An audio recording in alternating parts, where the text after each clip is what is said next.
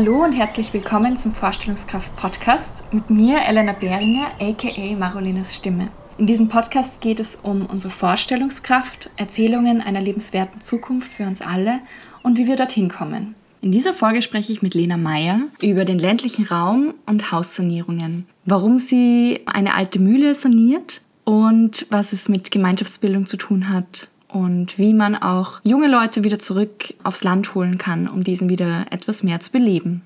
Ich freue mich auch, dass diese Folge gesponsert wird von Bookbeat, da ich selbst eine ja, große Leseratte bin und eigentlich immer zwei bis drei Bücher gleichzeitig lese und mich auch sehr freue, wenn ich auch unterwegs ein paar coole Bücher hören kann. Bookbeat ist nämlich die einzige App, mit der man unbegrenzt viele Hörbücher im Monat anhören kann und ihr könnt diese auch mit dem Link aus den Notizen für einen Monat gratis testen. Aus Transparenzgründen möchte ich gerne noch sagen, dass ich, wenn ihr die App für 30 Tage testet, auch eine Provision dafür bekomme. Und damit wünsche ich euch ganz viel Spaß für diese Folge mit Lena Meyer und ja, jetzt geht's los.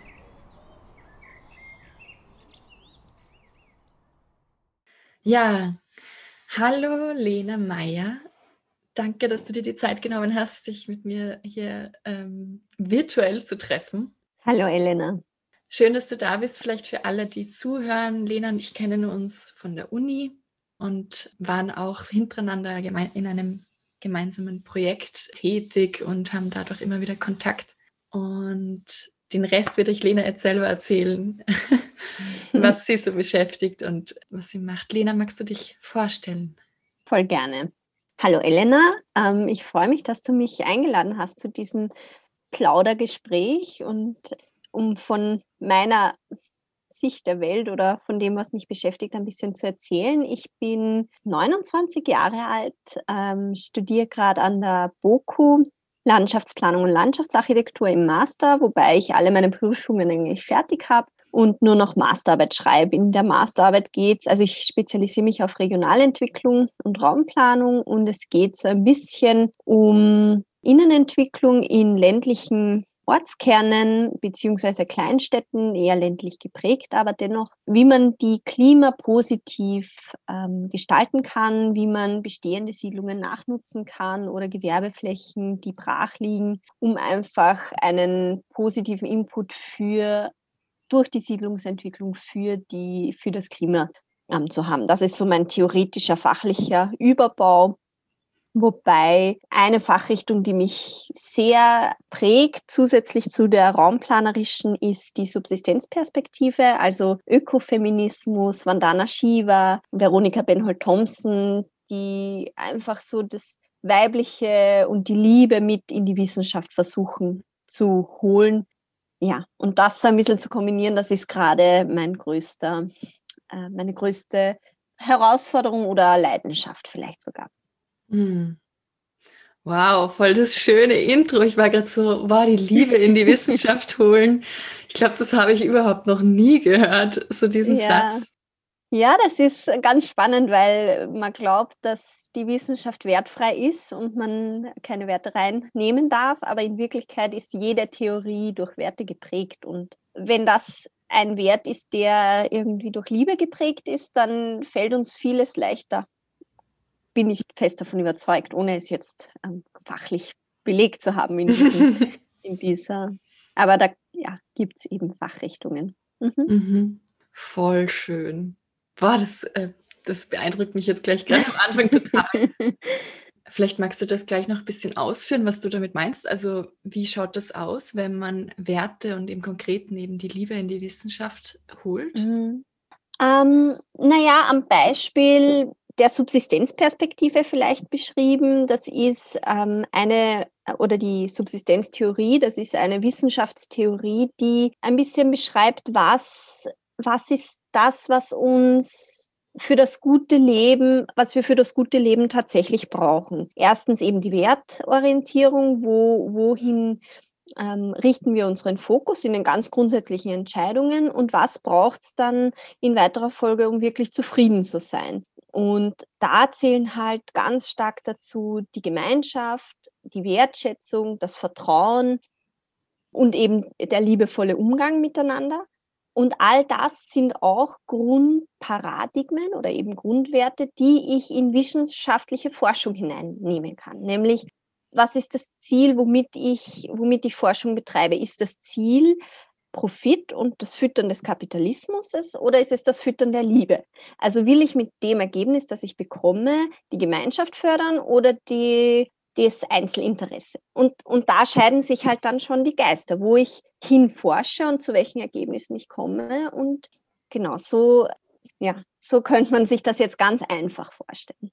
Mhm. Und eben, ja, die Subsistenzperspektive beschreibt halt, wie sich, wie auch teilweise das Weibliche andere hm, Blickwinkel auf die Welt und auf das Gemeinsamleben richten kann. Und es geht bei der Subsistenz, so wie man Subsistenz als Begriff vielleicht kennt, nicht nur darum, sich selbst zu ernähren und von den eigenen, vom eigenen angebauten Gemüse zu leben, sondern auch darum, eben diese einerseits Genügsamkeit und das Reproduzieren des eigenen Lebens, einerseits durch Fortpflanzung und andererseits durch dieses Zufriedensein und das sich immer wieder bewusst machen, wo, wo der Fokus liegt und wo man sich hinentwickeln will. Also ja, die Reproduktion irgendwo des Guten.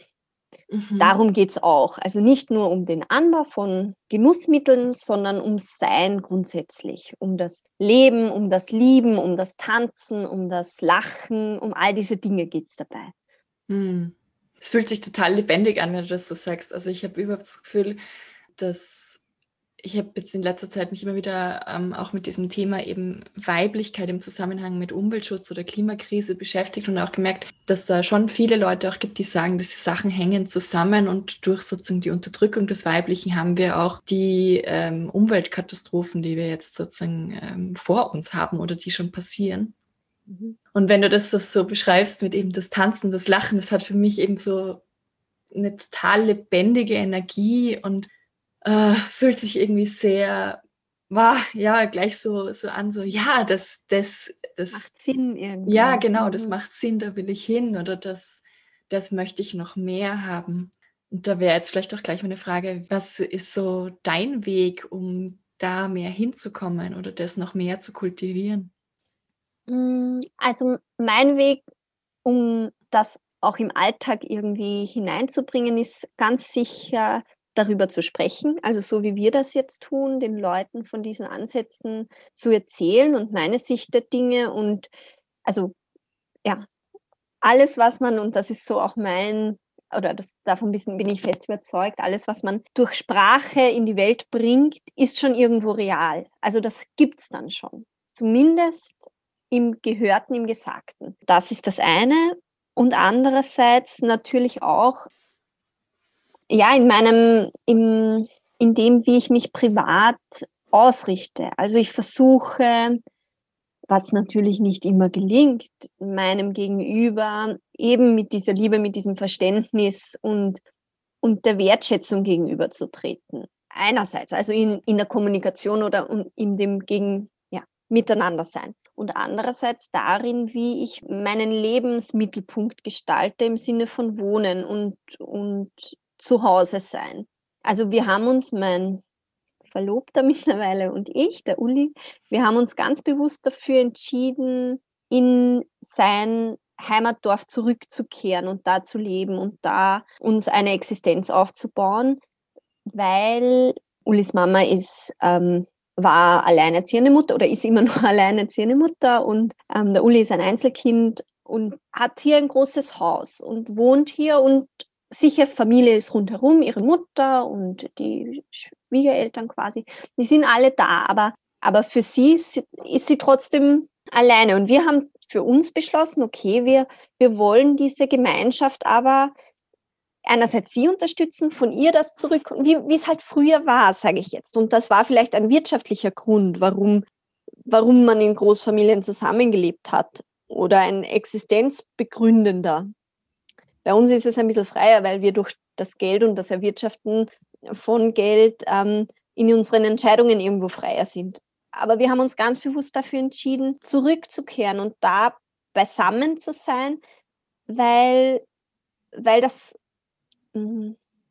ja, viel Lebendigkeit bringt oder, oder wie soll ich das beschreiben? Das hilft der einen Generation, aber auch der nächsten. Und so, so dieses, es, ich habe oft so das Gefühl, das ist veraltet, das können wir hinter uns lassen, man wohnt nicht mehr bei den Eltern oder in der Nähe oder im Verbund oder so. Aber ich glaube, man kann sich ruhig trauen, sich da wieder rückzubesinnen zu den Elementen, die zumindest einen positiven Einfluss haben. Sicher muss man dann auch Dinge in Kauf nehmen, die man vielleicht nicht will oder dieses Freiheit und Freisein und niemand schreibt mir vor, was ich tun muss und kann. Also es wird sicher oft der Fall sein, dass Ulis Mama den Uli bittet, Rasen zu mähen. Wird sie vermutlich auch machen, wenn er ein Kilo, also 100 Kilometer weit weg wohnen würde, weil sie irgendwann zu viel werden würde. Aber das ist halt dann ein Gemeinsamsein und ein Miteinander und ein nicht nur den Einzelinteressen folgen, sondern irgendwo auch bereit sein, diese stark postulierte Freiheit der heutigen oder der Moderne ein Stück weit aufzugeben und, und ein Commitment einzugehen. Wir machen das gemeinsam, wir machen das füreinander oder vielleicht einmal auch nur für dich oder für den anderen. Aber dafür kommt es auch wieder zurück in einer Art. Und ja, so versuche ich das halt irgendwie auch mit in den Alltag zu holen. Dieses in Liebe leben und in Gemeinschaft sein. Und, und ähm, ich habe meine Bachelorarbeit schon geschrieben über Leerstand in Ortskernen im Weinviertel oder ja. Mhm. Und das hat mich damals schon beeindruckt, dass hier so viel Altes ist, das genutzt werden könnte oder genutzt werden will. Aber das ist passé, das braucht man nicht mehr, das ist nicht, entspricht nicht mehr dem Zeitgeist. Mhm. Und deswegen kann man es hinter sich lassen. Und ich finde aber gerade das ans, an dieses alte Anknüpfen, an das, was sich schon mal bewährt hat, hilft auch irgendwie Wurzeln zu kriegen und, und, und ja. Mhm.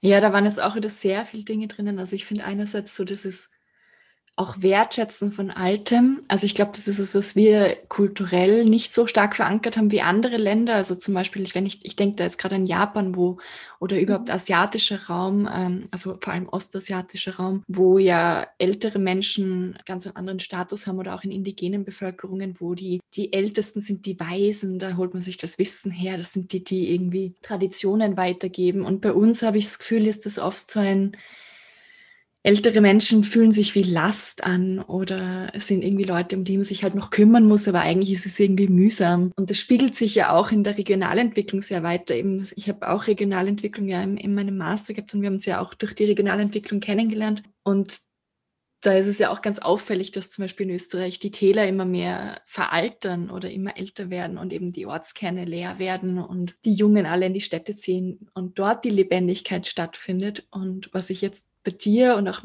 sozusagen bei euch mit Uli und mit eurem Projekt, das kannst du vielleicht jetzt auch nachher noch kurz erzählen, mhm. was ihr irgendwie so adressiert, ist eben eine Gegenbewegung dazu und wie schaut es aus, wenn man wieder sich zurückorientiert und wieder eine Lebendigkeit auch reinbringt.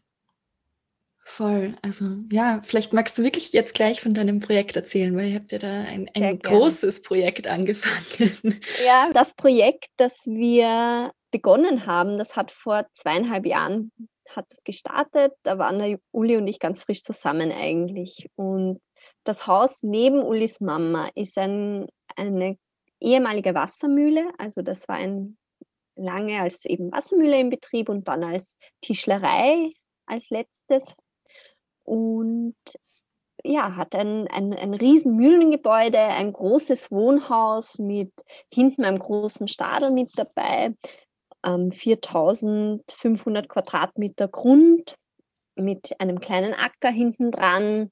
Und da haben wir vor zweieinhalb Jahren gesagt, das wäre doch nett, das ähm, zu erwerben, weil es einfach mal, wir sind da reinkommen, wir haben es uns einfach eigentlich einmal nur ganz zufällig angeschaut, weil die Besitzer da waren und wir haben uns gedacht, hey, das ist ja eine voll schöne Gelegenheit, da mal hinter das, also auf die andere Seite des Tors zu schauen und da mal zu schauen, wie das, wie das da ist. Und in der Mitte vom Innenhof steht ein riesengroßer, noch junger, aber trotzdem sehr großer Nussbaum. Über die Wasser, also Regenrinne, rankt der ein Weinstock und diese verschiedenen Ebenen vom Mühlengebäude und Wohnhaus und Stadel, die sich in den Dächern so variieren, das war einfach total romantisch. Und da haben wir gesagt, gut, das könnten wir uns vorstellen, das zu kaufen und haben das dann noch so präsentiert und ja, ich glaube, ein halbes Jahr später haben wir einen Vertrag unterschrieben und gekauft. Und das Ziel ist eben dort zu wohnen, ein, ein Wohnhaus, also das Wohnhaus zu renovieren. Da sind wir gerade mittendrin.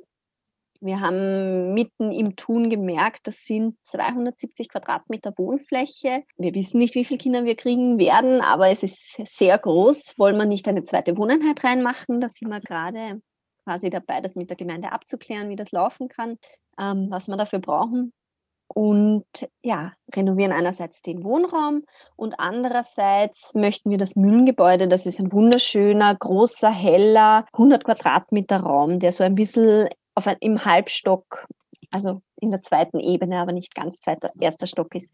Das möchten wir gern zugänglich machen für die Leute vor Ort, für Radlfahrer, für wen auch immer, für Gäste.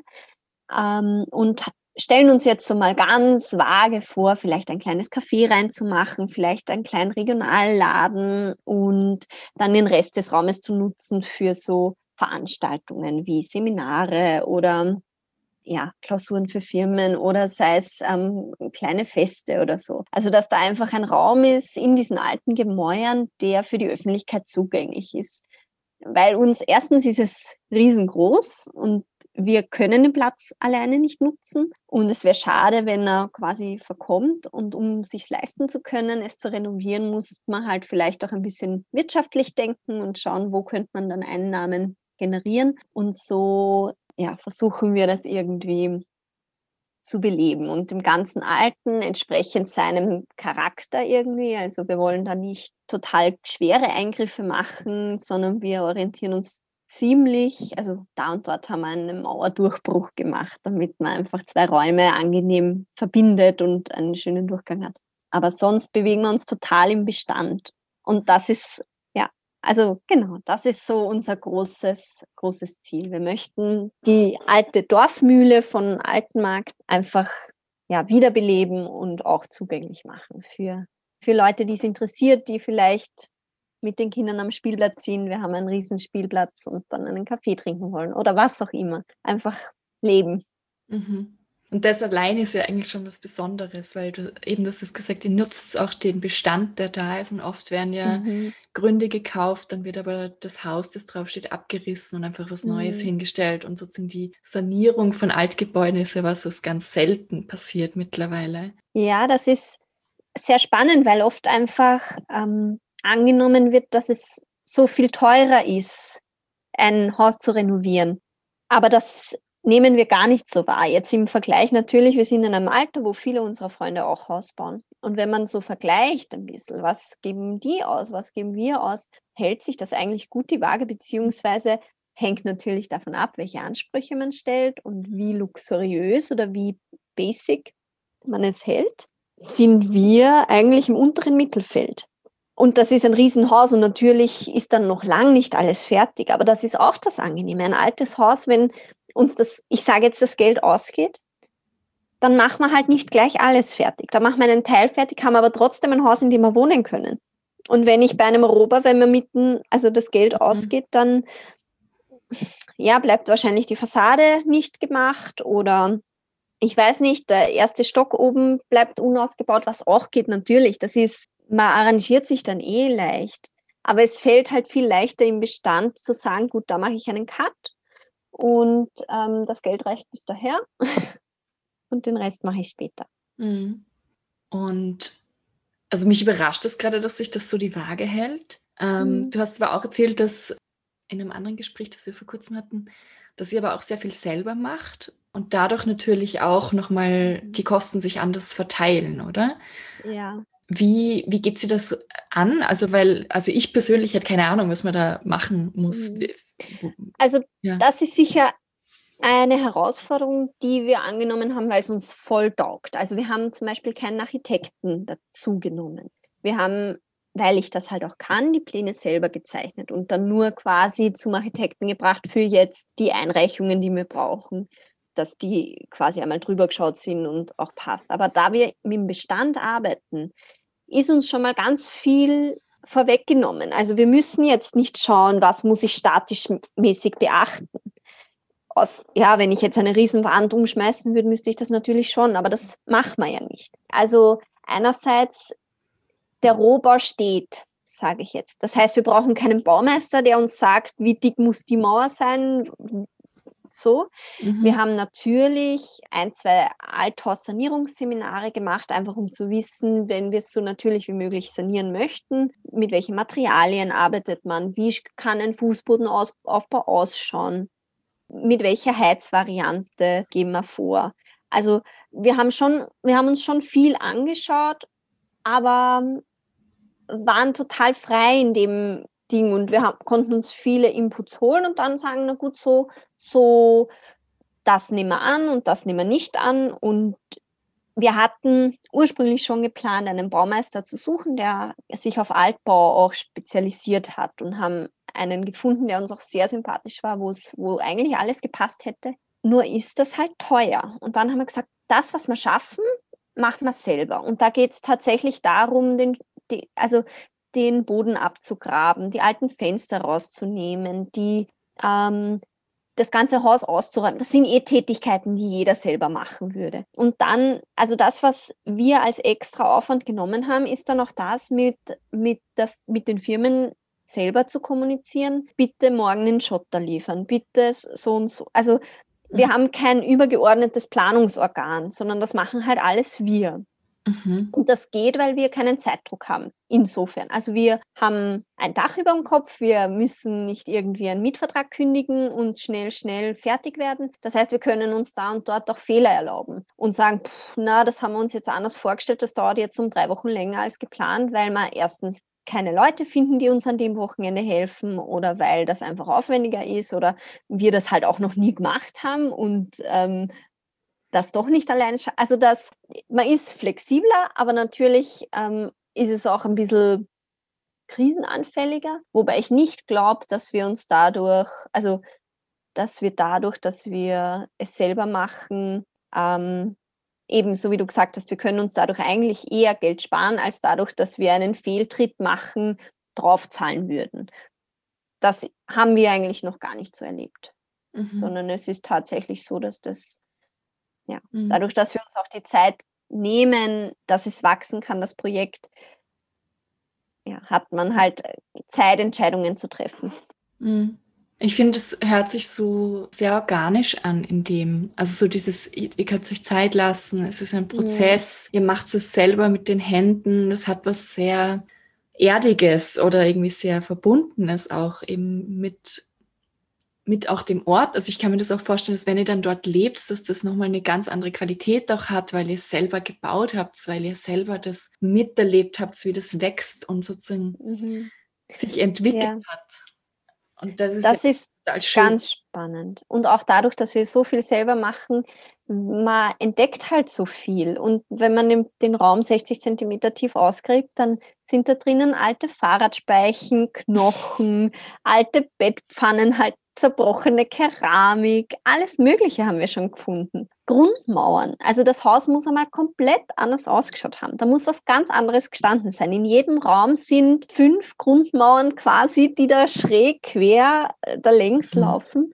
Also man sieht so schön, wenn man sich Zeit nimmt, das zu tun.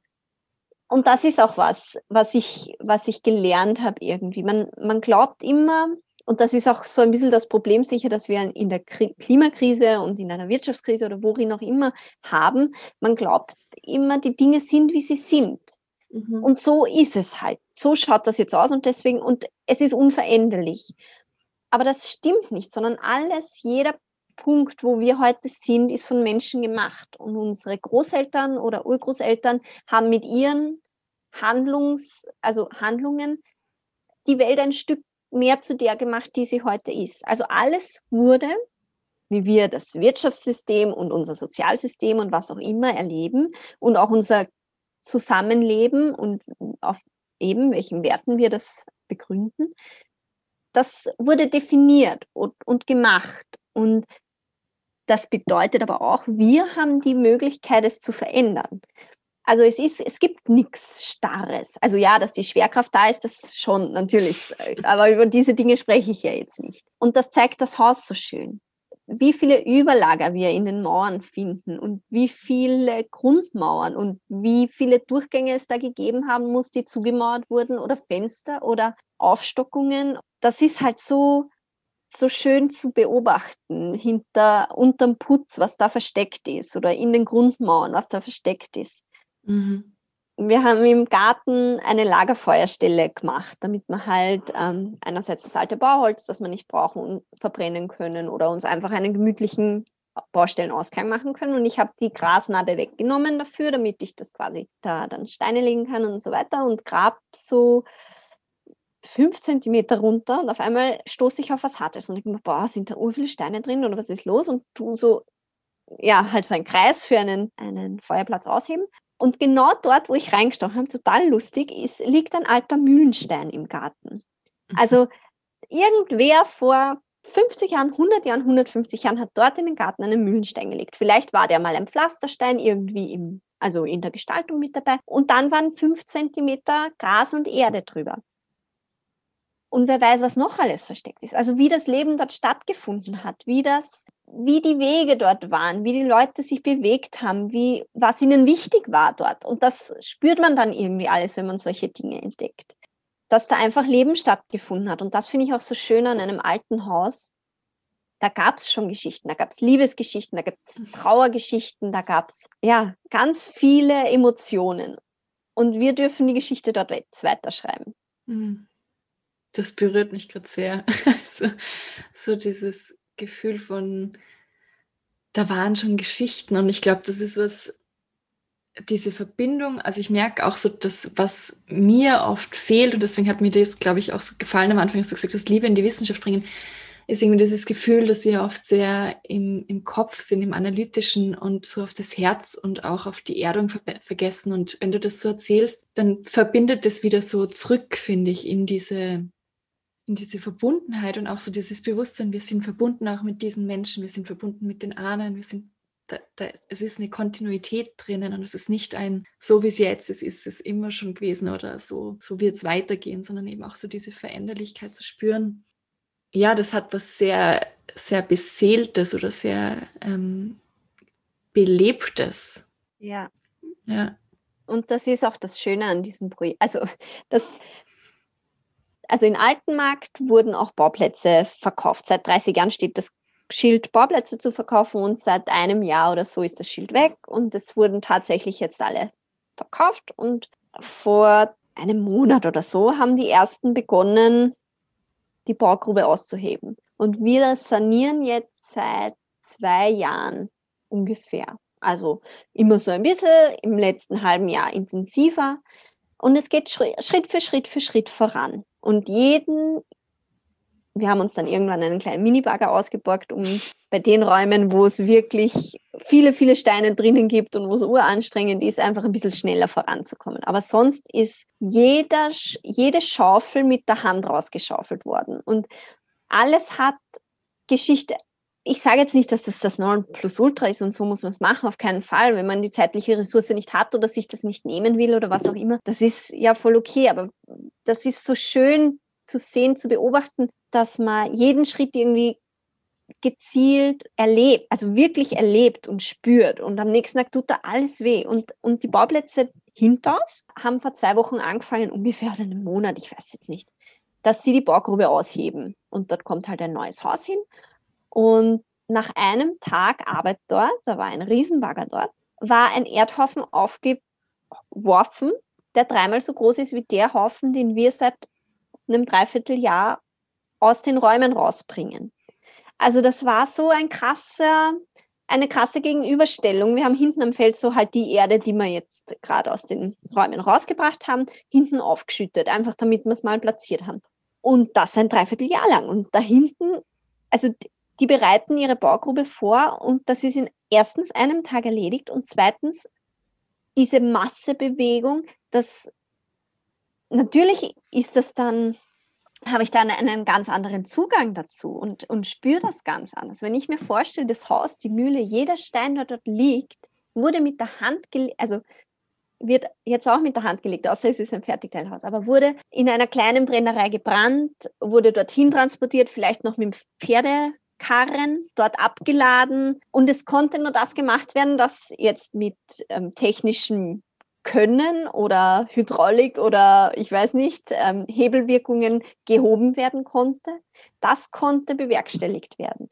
Und alles andere ist halt nicht passiert, weil das gab es halt einfach nicht. Und wenn ich mir den Vergleich anschaue, in einem Tag ist eine komplette Baugrube ausgehoben. Natürlich, das muss anders wirken in einem, als wenn ich jede Schaufel selber hebe. Mhm. Und diese Verbundenheit, die du vorhin angesprochen hast, die, da kommen wir sicher viel schneller, viel näher, einfach dadurch, dass wir so viel selber machen. Und natürlich könnte ich mir Arbeiter nehmen, die das für uns ausgraben, die nicht viel kosten oder die das, ja, die das halt einfach beruflich anbieten. Aber das wollten wir gar nicht. Und viele haben zu uns gesagt, ihr ruiniert euch oder quasi körperlich und das bisschen Geld, das das kostet, da jemanden zu bezahlen, der das für euch macht, das könnte man sich jetzt schon leisten. Also das wäre es auch gar nicht gewesen, aber das verändert das Projekt.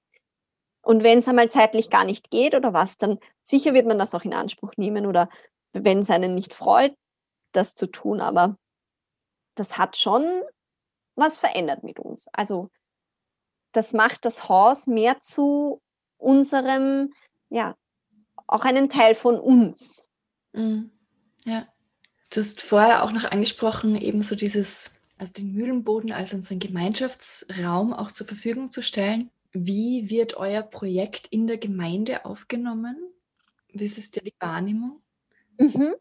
Das ist ganz lustig, dass du das fragst, weil wir haben gestern war zufällig, weil die ihre Kinder von der Bushaltestelle abgeholt haben, na, also Nachbarn, Leute aus dem Ort da, die das Haus selber gerne mal gekauft hätten. Und das ist aber dann nicht zustande gekommen, weil sie es damals nicht verkaufen wollten und ja, sich das dann alles anders entwickelt hat. Und das war so, so interessant zu sehen, wie, wie die selber als interessierte Leute dieses Hauses dann nicht mit mal sich so deppert, dass wir das nicht bekommen haben, da reingehen, sondern ja, ich habe gelesen, weil eine, eine Freundin von mir hat ähm, ihre Masterarbeit über die Mühle geschrieben an der TU als Architekturstudentin und hat ein schönes Veranstaltungskonzept quasi hineingeplant, weil wir mal unsere Gedanken so ähm, geteilt haben mit ihr und sie gesagt hat, na, ich mache einfach das Konzept für meine Masterarbeit und was ihr damit also arbeiten könnt, das nehmt mhm. und was nicht, nicht. Das war mal ziemlich cool und interessanterweise haben einige Leute aus Altenmarkt diese Arbeit gelesen. Ich weiß nicht, wie die drauf gestoßen sind, also übers Internet ganz augenscheinlich, aber die müssen das aktiv gesucht haben, weil ich habe das nirgends publik gemacht. Und der hat gesagt, ja, ich habe gehört, ihr wollt oder gelesen, ihr wollt da eben so ein Veranstaltungszentrum oder was auch immer machen. Na, das ist ja super. Und die suchen gerade einen Pächter für das, äh, die haben das alte Restaurant in Altenmarkt oder das alte Gasthaus in Altenmarkt gekauft und saniert. Und wer weiß, was sich da für Kooperationen ergeben können, was auch immer, was ich niemals erwartet hätte, gell? Also mhm. Also das ist so ein, man glaubt ja immer, dass die Leute am Land so neidig sind und so engstirnig und was auch immer, aber ich bin auch ein, eine Frau vom Land und ich bin auch nicht engstirnig. Also warum, warum sollten es die anderen sein? Also das ist so dieses Klischee, das so übergestülpt ist, so mm. Stadt versus Land, so wie wir es vorher gesagt haben, die Freiheit ist in der Stadt und das Konservative am Land. Aber das ist sicher in gewissen Teilen so, aber ich habe durchaus das Gefühl, dass wir da ganz positiv angenommen werden. Also der Uli ist sowieso, der kommt aus Altenmarkt, der kennt die Leute da alle, die sind, die mögen ihn oder so wirkt es auf jeden Fall. Und ich habe mich da auch gut eingefunden eigentlich. Hm. Ja, das hilft sicher. Also auch, also weil es gibt ja schon auch dieses andere Klischee von, wenn man irgendwo dazu kommt in eine Gemeinde im Land und dann wird man da beäugt und irgendwie mhm. alle schauen so ein bisschen, wer ist das jetzt und was machen die da und ja, aber deswegen finde ich das ähm, ja total großartig, wenn das so begrüßt wird oder wenn da so mhm. viel Interesse auch dran ist. Und ich glaube auch, dass es ähm, wichtig ist, dass wir auch das Land und den ländlichen Raum eben auch so wieder beleben oder das auch wieder als einen ganz einen wichtigen Teil von unserem Lebensraum wahrnehmen, weil die ja auch ganz viel machen. Also gerade die Landwirtinnen, die am, am Land die Landschaft prägen oder auch die Menschen, die noch am Land leben, das sind ja auch wichtige Bestandteile unserer Gesellschaft und mir kommt vor, dass die halt auch sehr oft vergessen werden oder Einfach eben so, ja, das sind halt die paar, die am Land wohnen, die sind eh nicht mehr wichtig, so quasi. Und das ist auch eine komische Verschiebung irgendwie von Priorität. Mhm. Ja, ich glaube, dass im Land und am, ja, das Land, das ist halt auch schon der Begriff irgendwie macht das Land, das Weite oder die Natur oder was, was, was bedeutet denn das? Weil wir sind ja auch, wir fahren ja auch nicht in Kutschen dahin. Also mhm. leider fände ich richtig cool, aber das ist halt auch nicht mehr so. Ich glaube, die Herausforderungen, die, die am Land, in Siedlungen oder in muss man sicher auch unterscheiden, ob das eine Siedlung ist, die gewachsen ist, wo Zuzügler da sind oder die Ortseingesessenen, die schon seit hunderten Jahren und mehreren Generationen da leben. Sicher gibt es Ortschaften, wo Familien dominant sind und die das einfach den Raum extrem prägen und nach deren Regeln läuft es irgendwie. Das gibt es sicher noch. Oder ja, das gibt's. Ob das in Altenmarkt so ist, da habe ich mich gar nicht damit auseinandergesetzt, weil weil es mich nicht interessiert und mich zum Glück auch nicht betreffen muss. Würde ich nicht akzeptiert werden, sicher wäre es schwieriger und würde vielleicht auch nicht so einen Spaß machen. Und müsste man sich vielleicht denken, ja, mache ich halt das Tor hinter mir zu und das ist meine Welt und den, auf den Rest pfeife ich. Das ist zum Glück nicht so, aber wenn es so wäre, müsste man oder würde man da, ich mache es eh nicht für die anderen. Mhm sicher wünsche ich mir, dass andere auch Freude daran haben können und diese, ja, diese Beseeltheit auch erleben können, die dieses Haus irgendwie ausstrahlt. Aber wenn die nicht kommen wollen ins Kaffeehaus, dann kommen sie nicht ins Kaffeehaus. Dann kommen halt die, die es wirklich schätzen können oder wer oder ja, die nicht neidig sind. Aber ich glaube halt, also ich glaube nicht, dass wir da die eben dieses Problem haben, dieses Neidproblem. Mhm. Und oft kommen ja auch die Leute, die oder finden die, die Leute das, die das auch dann gut finden. Mhm. Also ich mhm. habe das Gefühl, dass wenn man irgendwie so ein Projekt startet oder so einen Raum öffnet, dann kommen auch die richtigen Leute. Also das klingt ja. irgendwie so, so dieses Anziehungsprinzip, aber das meine ich gar nicht damit, sondern ich habe wirklich das auch oft erlebt, dass man was startet und dann, sobald man mit dem klar ist oder weiß, was man damit bewirken will, kommen mhm. die Menschen, die das gut finden oder das unterstützen wollen. Ja, da bin ich auch fest davon überzeugt. Und ich, also das ist ja auch das Schöne am Leben, dass man erstens sowieso nie weiß, was passiert und es kann sich plötzlich komplett anders entwickeln als gedacht. Also ich hätte nie gedacht, dass ich so bald so ein riesen Hausprojekt zum Beispiel aufreiß. Und der Uli und ich waren, wie gesagt, kurz zusammen nur. Und, und ein halbes Jahr danach haben wir schon, haben wir uns das Haus angeschaut und haben gesagt, pff, wollen wir das kaufen? Ja, okay, kaufen wir. Also das, die Welt verändert sich eh oder es entwickelt sich das Leben eh oft anders als gedacht.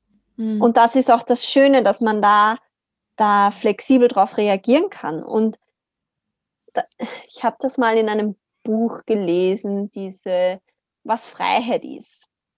Und dass Freiheit nicht bedeutet, bestimmen zu können, was passiert, sondern Freiheit bedeutet, bestimmen zu können, wie man mit dem, was passiert, umgeht. Ob es für einen dramatisch ist oder ob, ob man, ob man da, daran verzweifelt oder ob man es hinnimmt und sagt, okay, na gut, dann schlage ich halt die nächste Richtung ein. Also das ist so sicher will ich oder wollen der Uli und ich, dass dieses Projekt funktioniert.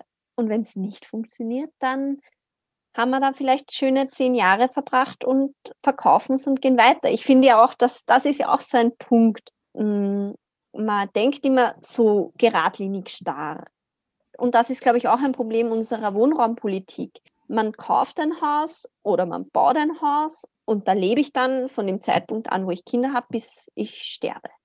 Aber das muss ja gar nicht sein. Also warum muss das so sein? Warum können wir das nicht flexibler denken? Und wenn meine, ganz, meine Kinder ausgezogen ist und mir das Haus so groß ist, ziehe ich weiter und, und, und suche mir etwas, was passender ist für mich. Wenn mein Partner stirbt, dann gehe ich vielleicht in eine Wohngemeinschaft oder orientiere mich neu. Das muss ja nicht so sein, dass man sein Haus hat und auf dem sitzt man bis oder komme, was wolle. Mhm. Nur denken wir halt in so Richtungen nicht. Ja. Wie schaut für dich da eine Zukunft aus, die in dem Sinne lebenswert ist oder lebenswerter auch als jetzt und die, die eben so dieses Gemeinschaftliche, das Liebevolle, das Geerdete mit einbezieht. Wie, was ist da? Wie schaut das aus für dich? Mm, ich stelle mir das so vor, dass ich mein, dass ich die Leute in mein Leben einlade. Also einlade, teilzuhaben. Und sei das jetzt zum Beispiel oder meine Zukunft ist, in diesem Dorf in Gemeinschaft zu leben und zu geben und zu nehmen und jetzt nicht nur die Sonnenwendfeier zu organisieren, sondern zu sagen, du, mir ist meine Mistgabel abbrochen. Ähm, ich kann jetzt aber keine neue kaufen, kann ich mir deine ausmachen. Also in einem, in einer wohlwollenden Gemeinschaft zu leben. Das ist so meine, meine Vorstellung. Und jetzt, wenn man so auf das Räumliche bezieht, vielleicht kennst du die Transition Towns und dieses Prinzip finde ich ganz großartig, weil die Leute vor Ort versuchen, hey, was können wir verändern? Oder schauen wir mal, was können wir verändern? Wo haben wir Fähigkeiten? Wo sehen wir Potenziale? Entwickeln wir uns gemeinsam mal in die Richtung und schauen, was passiert und machen das aber gemeinsam und sind nicht in einer Art autark, ja, okay, aber, aber schaffen irgendwie ein selbstbestimmtes Wohnumfeld. Und so wird für mich eigentlich die ideale Zukunft ausschauen, sich zurückbesinnen auf das, was haben wir vor Ort, was brauchen wir überhaupt für ein gutes Leben und dann schauen, wo kann ich da meine Bedürfnisse in der Umgebung oder mit den Ressourcen, die vor Ort sind, decken. Also einfach wieder dieses auf den Boden kommen und einander helfen und gemeinsam sich unterstützen. Und ja, für mich liegt das gute Leben in Liebe tatsächlich im Bereitsein, diese eigene Freiheit zu gewissen Graden aufzugeben und zueinander, sich füreinander zu, zueinander zu bekennen. Mhm. Und dieses, und da habe ich manchmal auch Angst, wenn ich mir das vorstelle. Ich lasse die Leute in mein Leben rein und lasse den Leuten, also mache mich da irgendwie abhängig von ihnen.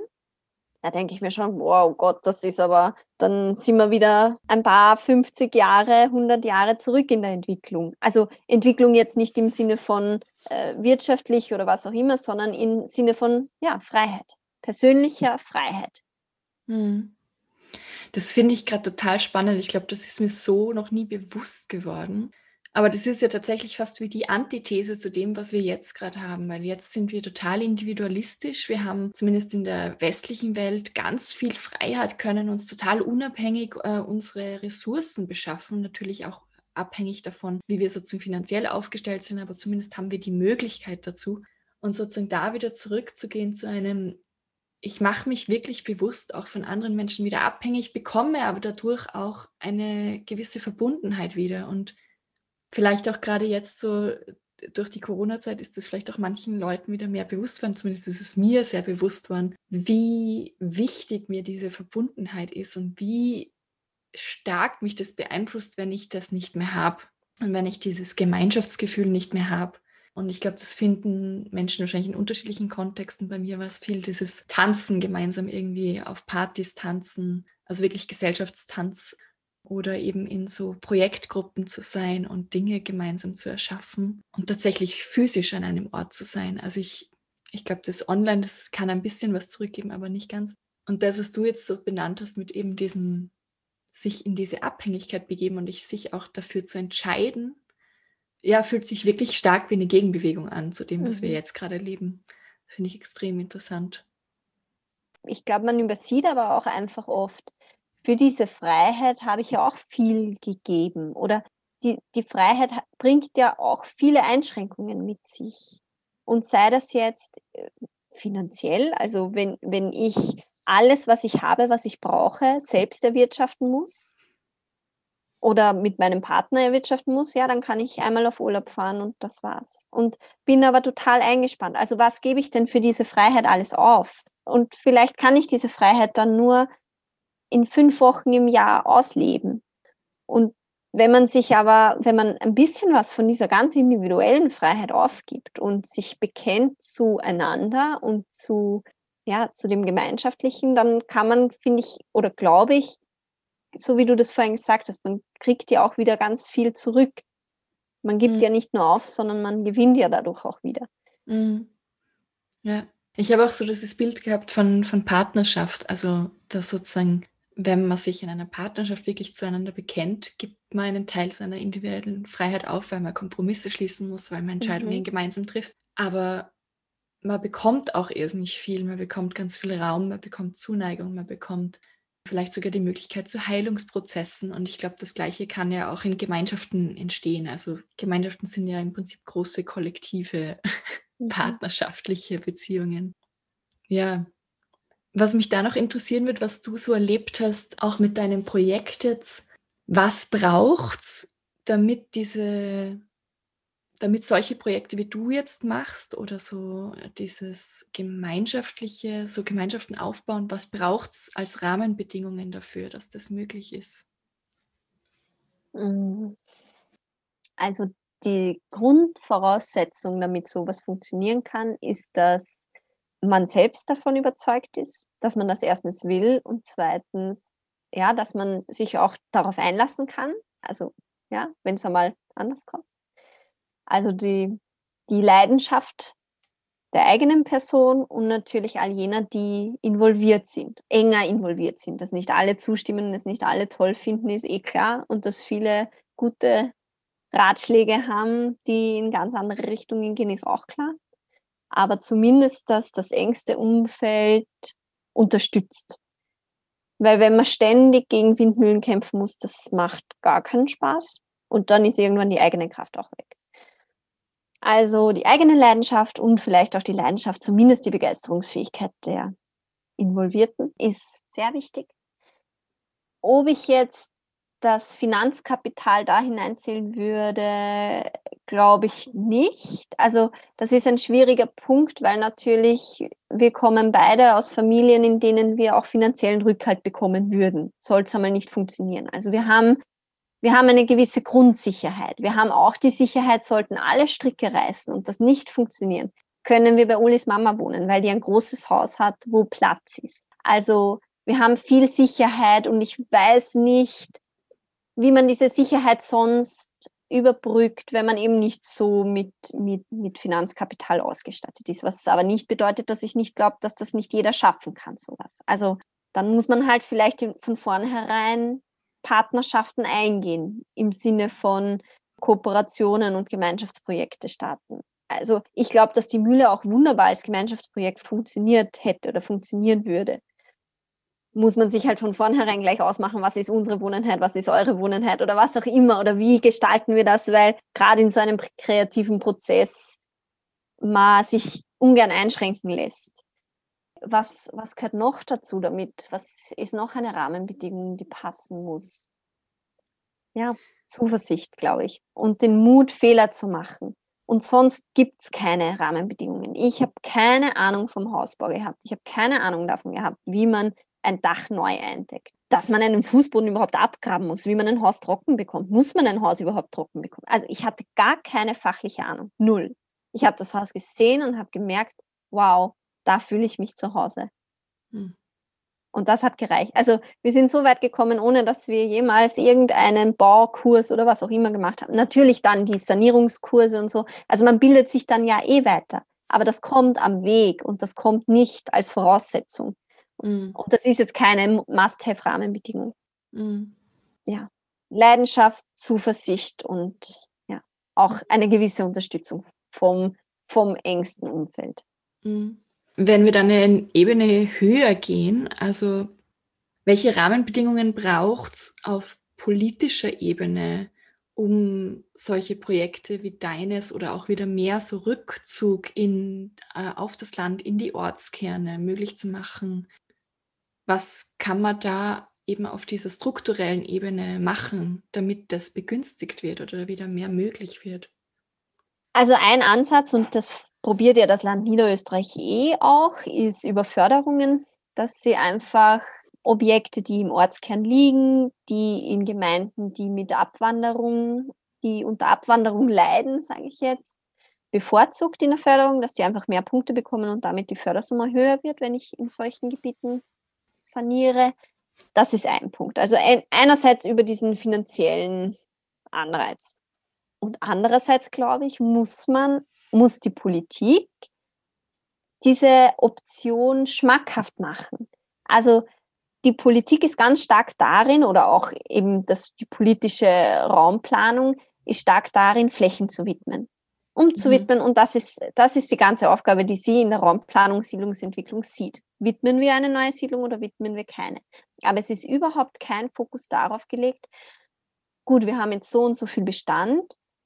Was für ein Potenzial hat der Bestand? Wer sind die Leute, die in dem Bestand wohnen? Oder steht das schon lange leer? Wem gehört das? Was haben die vor, damit zu tun? Also einerseits einmal zugänglich machen. Und das ist eh das große Problem, weil das, also das wird auch immer als das große Problem dargestellt. Die sind ja nicht verfügbar, diese Häuser. Also die Leute sitzen da drauf, weil es als Immobilien und äh, Spekulations- oder für die Enkelkinder oder als ja, Wertanlage gesehen wird. Und das ist auch das, was ich vorher schon versucht habe anzusprechen, mit diesem im Kreislauf denken. Wenn wir, wenn wir es schaffen oder wenn die Politik es auch schafft, hier am Anreize zu geben, was könnte, wie könnte denn der Ort auch ausschauen, wenn wir uns freimachen davon, das ist mein Besitz und das muss, das muss in meiner Hand bleiben, weil meine Großeltern haben das gebaut und wenn ich das aus der Hand gebe, dann bin ich ein Versager oder dann ist das irgendwie eine Schande für die Familie. Also da spielen ja ganz viele Faktoren mit hinein. Emotional, finanziell, und auch dieses Prestige oder dieses, diese Außenwirkung.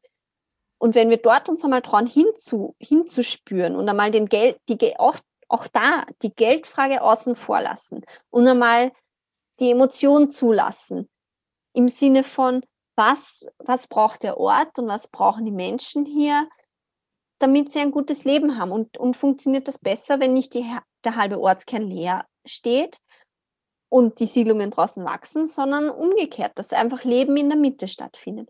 Und das ist ganz schwierig in einen so einen Prozess, ähm, Emotion hineinzuholen, weil sobald man Emotion zulässt, auch als Bürgermeister, ist man angreifbar. Das ist ganz klar. Mhm. Ähm, und sobald man es nicht an Fakten abhandeln kann oder an, an statistischen Werten oder was auch immer. Aber man kann es ja eh auch ausrechnen, was passiert mit dem Ort, wenn er im Kern leer steht. Und da geht es um Kanalgebühren, die dann halt auf die einzelnen Häuser aufgeteilt werden müssten, weil so geringe Abnahme ist und die Wartung aber trotzdem für die gesamte, für den gesamten Ortskern notwendig ist. Also da lassen sich ja auch Zahlen herholen. Und einfach als Politik dieses Innen vor Außen, das ja immer so schön postuliert wird und jetzt mit der neuen Novelle auch ein bisschen griff, greifbarer wird. Mit welcher Novelle meinst du da? Ähm, das Raumplanungsgesetz in mhm. Niederösterreich wurde, ich glaube, Anfang des Jahres oder in den letzten Jahres ein bisschen bereinigt und ein bisschen verändert. Und da gibt es jetzt verkehrsplanerische, ähm, aber auch eben raumpolitische Änderungen, die ein bisschen mehr Handwerkszeug in die Hand legen sollen, innen vor außen zu definieren, also Innenentwicklung vor Außenentwicklung. Und es sich zu trauen, es anzugreifen. Und was ich auch glaube, und das kann jetzt vielleicht die Politik nicht so ganz beeinflussen, aber vielleicht doch auch, weil sie ja auch Werbungen schalten kann oder einfach in den Amtsblättern oder wo auch immer Bilder veröffentlichen kann. Jeden Film, den wir sehen, jede Serie, jede Werbung sind super schickimicki tolle Villen, mit die alle Stücke spielen. Also das, was ich in meiner Freizeit vorgegaukelt bekomme, so muss mein Leben ausschauen, so ist es wichtig, dann bin ich erfolgreich, dann habe ich ein schönes Leben, ist ein neues Haus, am besten in Einzellage, riesengroß mit Swimmingpool und Klimaanlage. Also mhm. das sind so die, das sehen wir. Das mhm. wird uns präsentiert und es gibt kein, ja, ein paar romantische Filme gibt es schon, wo sie in ganz alten Häusern leben. Aber das ist immer dann die Alternative und also immer so dieses Romantische. Das ist nie, wird nie als, als echte, als echte Realität mhm. kommuniziert. Und ich glaube, wenn wir einerseits die Werbung verändern und, und das, also die Leute kaufen sich Labellos, weil sie es in der Werbung sehen. Niemand braucht Labello. Also, weißt du, was ich meine? Das ist, wir, ja. wir sind so mit Reizen überflutet die ganze Zeit, die ganze Zeit, die ganze Zeit, dass wir ja vielleicht das, was eh auf der Hand liegt, gar nicht wahrnehmen, weil wir nur auf das hören können, was uns in der Werbung vorgelebt wird. Also mhm. ja, das ist jetzt, geht jetzt auch weit und das ist jetzt natürlich auch meine ganz persönliche, wie auch immer, aber mhm. ähm, ja. Ja, das, das, was mir dazu einfällt, mhm. ist so quasi ähm, zurück in den Ort ziehen oder der, der Ortskern und auch alte Gebäude wieder zu beleben, muss so hip werden wie Jutebeutel. Ja, also, genau. Das ist ja eigentlich auch was ganz Altes. Also das ist das, was mir da gerade eingefallen ist dazu, so dieses äh, sehr, sehr hipster eigentlich und, und das irgendwie wieder zu, ja, zu adoptieren oder das cool zu machen. Mhm. Ja. Ja, und dann natürlich, was die Gemeinde auch machen kann, ist Beratungen anbieten. Ganz niederschwellig, Informationstage, was kann man im Altbestand machen, eigene Berater für Althaussanierung oder halt Experten an der Gemeinde beschäftigen, die, also sicher, ich denke jetzt auch in dem Rahmen Hollerbrunn Stadtgemeinde. Nicht jede kleine Gemeinde kann sich das leisten oder pff, hat überhaupt die Kapazitäten dazu, weil mhm. einfach das Alltagsgeschäft eh schon so über, also den Gemeinden eh alles zugeschoben wird in einer Art. Aber gerade das ist ein sehr, sehr wichtiges Thema, finde ich. Siedlungsentwicklung, den Bodenverbrauch zu stoppen, wieder sich auf den Bestand zu konzentrieren. Und da können wir noch voll reinbuttern. Also da haben wir quasi noch gar nichts gemacht. Da können wir einmal in der Woche ist für alle, die es interessiert, wie, was muss ich bei der Sanierung jetzt in der Bauordnung, worauf muss ich speziell in der Bauordnung achten, worauf muss ich achten, keine Ahnung, flächenwidmungstechnisch und so weiter. Da gibt es zig Sachen und ich hätte noch nie davon gehört, dass Gemeinden sowas anbieten. Mhm. Gibt sicher Gemeinden und es gibt auch in Tirol, die haben wir uns im Zuge des Studiums mal angeschaut. Silz in Tirol, glaube ich, war das die hervorragende Arbeit geleistet haben, weil ein leidenschaftlicher Mann, der, ich weiß nicht, im Dorferneuerungsverein war oder was auch immer, der mit Raumplanung, glaube ich, jetzt nicht so viel zu tun hatte, aber vielleicht schon mit der Baubranche in irgendeiner Art. Der hat gesagt, boah, wir haben im Ortskern 80 Leerstände. Wow. Das kann doch nicht sein. Und wie können wir das reduzieren? Und ich glaube, 60 davon haben sie dadurch, dass eher aktiv geworden sind, innerhalb von vier Jahren oder was, ähm, in Angriff nehmen können. Und die Leute haben sich wieder dafür interessiert, was gibt es denn eigentlich im Bestand? Mhm. Ja, ich glaube auch, dass es oft ein Informationsmangel ist. Also ich merke mhm. das jetzt auch selbst in der Stadt in Wien. Es gibt so viele Läden und, und auch Wohnungen, die man immer wieder sieht, die leer stehen, wo aber ich nicht mal wüsste, wen ich da fragen soll, wer dafür mhm. zuständig ist oder mhm. ähm, ob das irgendwie, ob man das nutzen kann, für was man das nutzen kann. Und, und ja, das wäre total spannend. Das ist total beeindruckend. Also 80 Leerstände. Ähm, mhm. Das ist arg, weil wie soll Ortsleben und Gemeinschaft dann noch funktionieren? Mhm. Wenn es nur vereinzelt am, also außerhalb des Ortes stattfindet, das Leben. Also wie kann Gemeinschaftsgefühl dann aufkommen? Mhm. Also ich glaube, dass das, also die räumliche Struktur prägt natürlich das schon. Wenn ich, wenn, wenn die Werbungen im, vom Obi oder von welchen Baumärkten auch immer, meterhohe Zäune, damit man sich ja schön abgrenzen kann. Also es spielt halt auch alles dem in die Hände. Weil je individueller das Leben ist, umso mehr Produkte werden gekauft, weil jeder dieses Bedürfnis selber abdecken muss. Wenn fünf Haushalte gemeinsam ein Pool haben, sage ich jetzt, dann, dann wird weniger gekauft. Also es ist natürlich auch für die, also dass jeder so individuell ist, das ist ja perfekt für die Wirtschaft. Mhm und für mein Bedürfnis natürlich auch, weil mein Bedürfnis ist, ich will mich in meinem Garten nackert hinlegen können. Ich will, dass mich da niemand, also ja, es ist mhm. ein hoher Anspruch, den wir halt stellen. Mhm. Aber natürlich ist das nichts, was langfristig unser Klima und langfristig unsere Gemeinschaft, also unser, unser Zusammenleben und die Stabilität und das Füreinander und sich als Weinviertler oder als Wiener oder als, als Österreicher zu bekennen, wenn ich mich abkapsel, dann kann ich irgendwo auf der ganzen Welt auch sein. Mhm. Wenn es wurscht ist, nicht in Verbindung zu treten. Ja, das macht uns mhm. auch nicht glücklich. Also, ich habe auch letztens ein Interview gehört, dass in anderen Kulturen ist es total normal, dass man nie alleine ist und die sind total glücklich und die können sich das gar nicht mhm. vorstellen. Und bei uns ist es ganz eben viel dieses Individuelle und ich habe ich Zeit für mich und so und kann ich mich eben ganz alleine irgendwo hinlegen und sieht mich niemand. Mm. Mhm. Und gleichzeitig wissen wir ja auch, da gibt es ja auch Zahlen dazu, dass gerade in, in ähm, Gesellschaften, die sehr viel Reichtum haben, aber auch sehr viel Ungleichheit besteht und wir sehr individualistisch leben, wir nicht, nicht so glücklich sind. Und das ist ja auch das, was du irgendwie so am Anfang beschrieben hast, mit diesem Gemeinschaftsgefühl, dass wir zusammenkommen, dass da eben wieder mehr Liebe auch reinkommt oder eben ein Miteinander. Mhm. Ja, es wird oft so als naiv abgestempelt.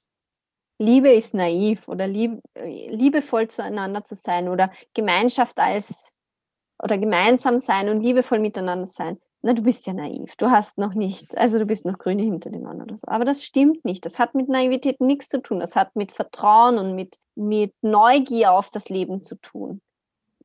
Manchmal wird es schief gehen, manchmal wird es fürchterlich schief gehen und manchmal wird es großartig sein. Und das ist das Schöne daran, dass es ja immer anders sein kann. Hm. Ja, schön. Ich glaube, ich möchte gerne mit der letzten Frage jetzt abschließen. Und zwar, was du noch sagen möchtest, was du noch teilen möchtest. Was, was ist noch offen für dich? Ähm, was ist noch offen für mich? Ich bin mir jetzt gar nicht sicher. Wir haben so viele Themen abgegrast. Ich konnte so viele super Sachen loswerden. ähm, was ist offen für mich? Das ist eine gute Frage, die ich jetzt gar so ad hoc gar nicht. Oder was möchtest du noch mitgeben den Leuten, die jetzt zuhören?